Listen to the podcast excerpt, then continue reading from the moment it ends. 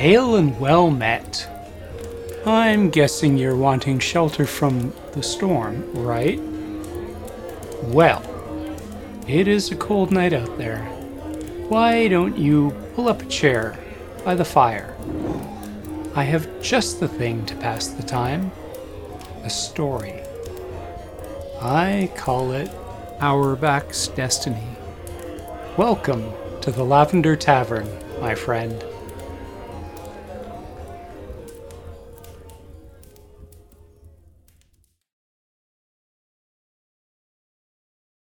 There is a road that passes between Bannersley and Marlomer. These two towns could not be more different. Bannersley is a farming community in the hills, and Marlomer is a bustling fishing town by the sea with ships that come to sell their exotic goods and purchase the renowned fish of Marlomer.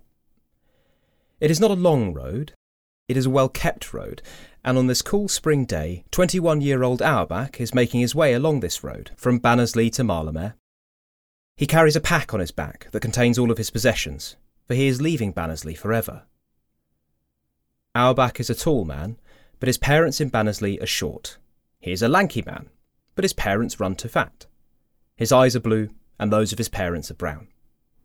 As he grew older, he thought that he might be a changeling, or perhaps, in his darker musings, that his mother might have been with another man. But when he asked his parents to explain, they told him to wait for his 21st birthday. And when that day came, after they ate the cakes and the oranges from the south, Auerbach asked again, and his parents told him. He had been born of other parents, and they lived in Marlomer. They had entrusted him to his current parents for safekeeping until he reached his 21st year. Now he was to return to Marlomer. They say you have a destiny to fulfill, his mother said. Was she his mother? That you will be the saviour of the land.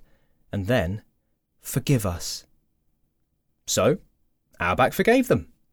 And he packed his pack, and the next morning he started on the path to Marlomer, only a day's hike from Bannersley. He was not walking fast or slow, he took the road as it came. If there was a destiny, it would wait.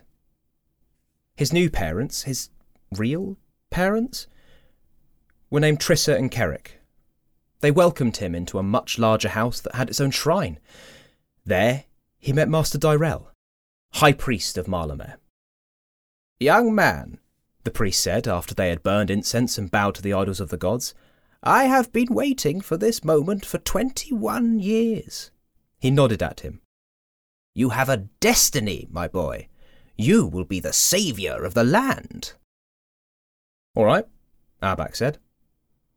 The prophecies have foretold this event for hundreds of years, the priest went on. You are a great fighter.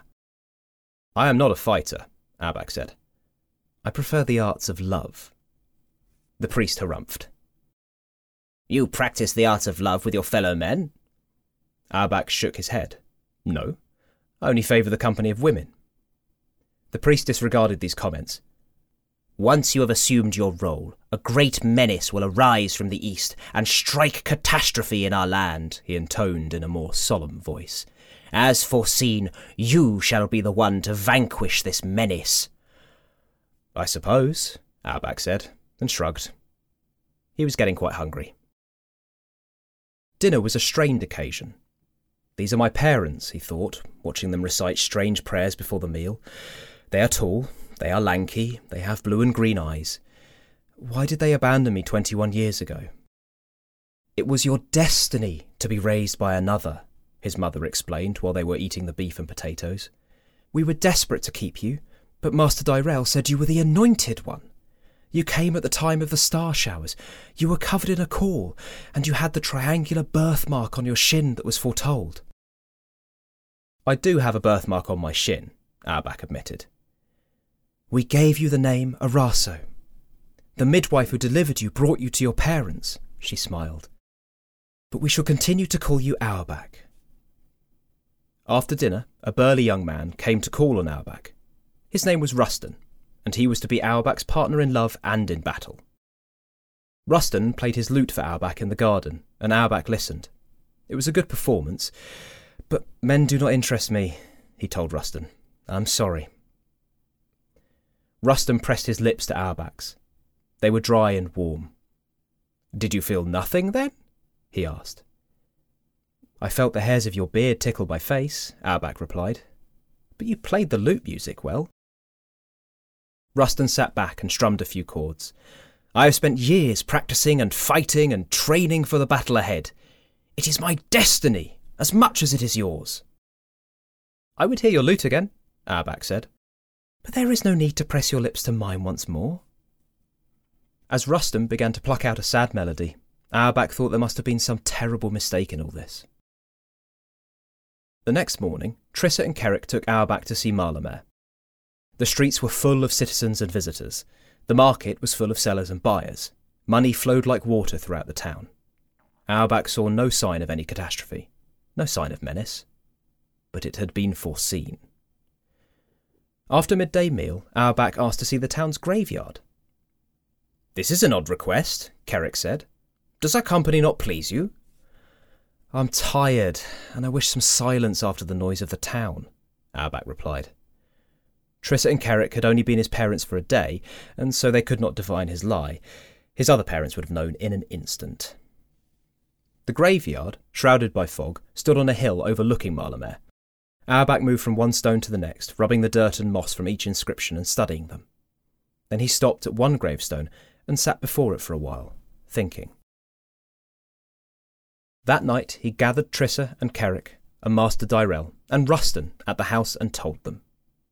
There has been a mistake, he told them. I'm not the chosen one. The priest shook his head. But it has been foretold. You had a destiny. As the saviour of the land, Auerbach concluded, that was Araso, and I am Auerbach. They did not understand why he would refuse his destiny. Your child Araso, he told Trissa and Kerrick in a gentle tone, passed away as a baby. The midwife must have felt some guilt, for she buried him in an unmarked grave and procured another infant, likely a foundling. He pointed to his chest. That was me. That was Auerbach. They did not want to believe it, but he showed them the proof. He did not know how to fight. He preferred women and not men, and the birthmark on his shin might well be a square instead of a triangle. I do not feel the calling you would wish of Araso, he said with finality. I do not have a destiny here. Kerrick cried more than Trissa. The priest's face was dark, then stormy, and then he left before any rain could fall from it. Auerbach filled his pack and bid goodbye to his parents, or rather, not his parents. Ruston came with him to the edge of Marlomer. Are you going back to Bannersley? he asked. Auerbach looked at the expanse of green land before them. No, he said at last. I have no destiny in Bannersley either. He paused. We have shared a kiss, and so I would entrust you with a secret. Ruston smiled. Such is the custom here in Marlomer as well. Auerbach grew serious. There was no other infant. He watched the thoughts play across Ruston's expression. Then, Auerbach smiled. I was to be the chosen one, foretold by centuries of prophecy, destined to be the saviour of the land. Then you must not leave, Ruston protested. You must stay and fight with me. Auerbach shook his head. There is no need, he said. I studied Master Dyrell's words with care. No catastrophe shall befall the land so long as I do not accept my role as the chosen one. It shall never come to pass. Ruston laughed. You are as sly as you are lazy, one who is not chosen, he sighed. Then I shall say farewell, and should you pass through Marlomer again, I will play the lute for you once more. They may discover that there is no gravestone bearing Araso's name, Auerbach said. It is unlikely that I should return to Marlomer. But I will keep the memory of your performance in my mind, if not your bearded lips. You have a talent for the lute. They clasped hands, and Ruston watched the chosen one, the not yet chosen one, pass over the hill and away from Marlomer. Then he thought of his lute, his music. Ruston looked down at his calloused hands, scarred from training and fighting. Perhaps, he thought, perhaps he had another destiny.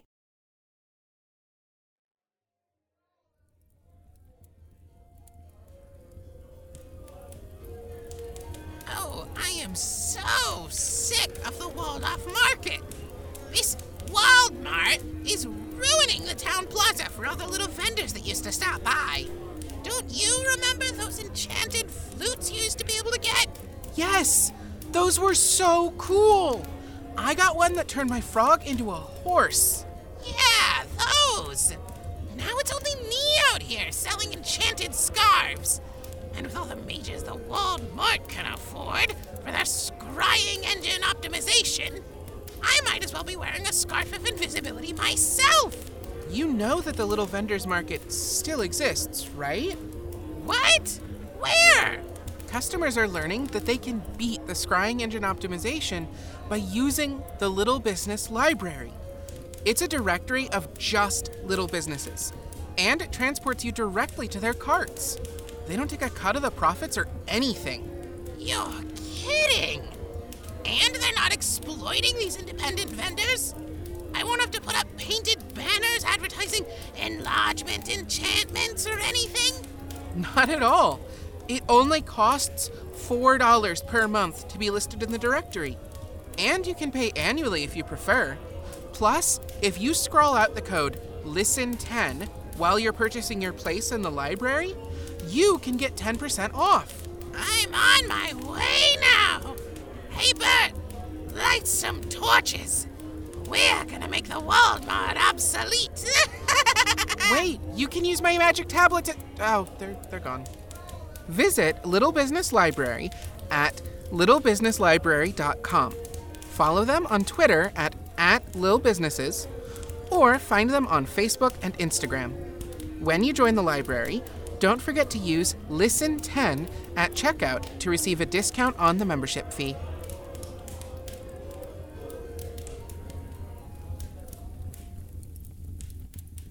Memorial.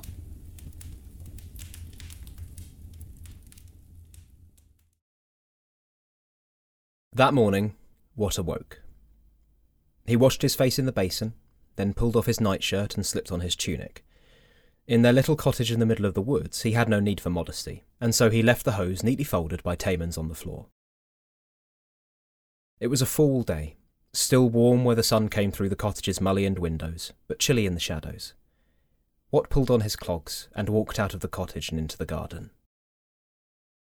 Many of the flowers had already wilted or fallen, but there were some that only bloomed in this season bright yellow sunflowers, pale pink hyssop, and his favourite, the coneflower.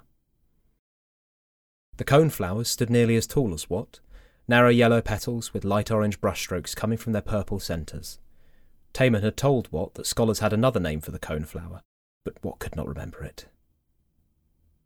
He took three of them, regretting having to pick them, but knowing that they would soon fall if he did not. Then he took the three long steps from the flower bed to the gravesite. The mound of dirt was fresh. No grass would grow upon it before next spring. With care, Watt knelt down and laid the three cone flowers on top of the grave. He closed his eyes. Then he felt a hand upon his shoulder. Do not do this, Tamon said. Tamon with his deep gravel voice. Watt opened his eyes and looked at Tamon sadly. He got to his feet, took the three steps back towards the cottage, and started his daily routine. He made his simple meal of bread and fruit, he swept the rooms that did not need sweeping, he picked the vegetables that were ready to harvest from the flower beds on the other side of the cottage.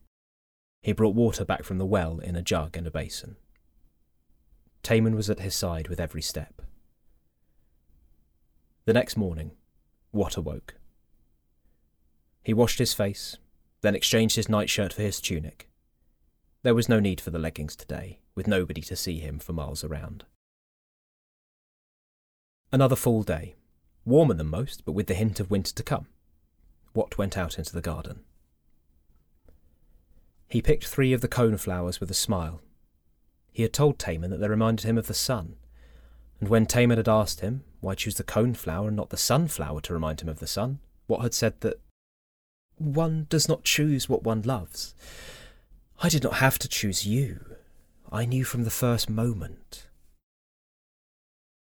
Watt took the three long steps from the flower bed to the gravesite, then knelt down and laid them on the grave. No more, Taman said beside him. Please. Have I changed that much? Am I no longer the person you know? Taman shook his head. Have we grown apart these last eight years? Are you simply ignoring me? Wat got to his feet and took the three steps back to the cottage. It was time for his meal, and then it was time for sweeping and cleaning. Next came harvesting the vegetables and fetching water from the spring. A quiet life, but there was always something to do. The next morning, Wat awoke. After scrubbing his face with water, he dressed in his tunic, passed through the cottage, and went to the flower beds. Three cone flowers. Had they been in bloom when he and Taman had met? Wat could not remember. He could only remember Taman. Wat took the three long steps to the grave, knelt down, and placed the cone flowers on the mound. I have died, Taman said behind him. Is that it? I am a phantom or a spirit, and you can neither see nor hear me. Am I right? Wat looked at Taman and shook his head. It seemed that the work of maintaining a cottage in the woods had no end cooking and cleaning, harvesting and fetching water. There was a town not far away, but the cottage was self sufficient for the most part. The next morning, Wat awoke. Water on face, tunic on body, walked through cottage, three cone flowers from flower bed, three long steps to the gravesite and Wat kneeled by the dirt and placed the three cone flowers on the grave. Do I even exist? Taman asked, sitting next to him. Placing flowers on a dead man's grave is not the way to move on, he said gently. I know this. You must not keep doing this. Wat shook his head yet again. Meal, sweeping, cleaning, harvesting, fetching water, sleep. The next morning, Wat awoke. He did not wash his face. He did not remove his nightshirt or put on his tunic. Taman stood between Wat and the coneflowers in the flower bed. I cannot permit this to continue, Taman said, arms crossed.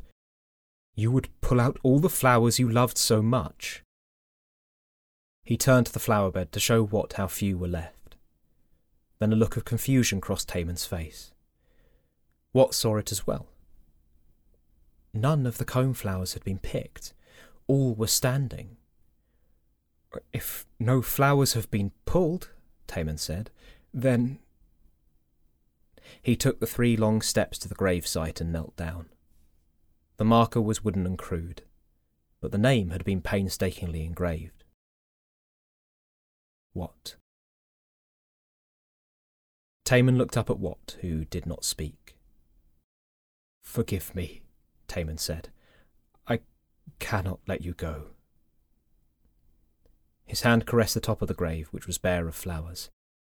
In my mind, you rise every morning. You wash your face, you put on your tunic.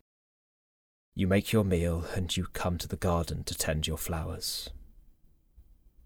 Taman rose to his feet. When it happened, it was not real he said to Watt. I could not believe it was real.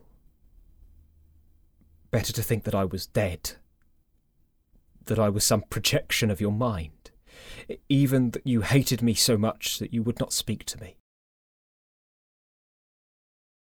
He walked the three steps back to the flower bed and reached out to pick one of the cone flowers. But Taman could not bring himself to do it. The moment he picked that flower, the enchantment would end, and Watt would be gone. Better to spend his days as the ghost in Watt's life, the echo in Watt's mind. Taman sat in front of the patch of coneflowers and waited. Waited for the sun to set and rise again, and for Watt to wake once more.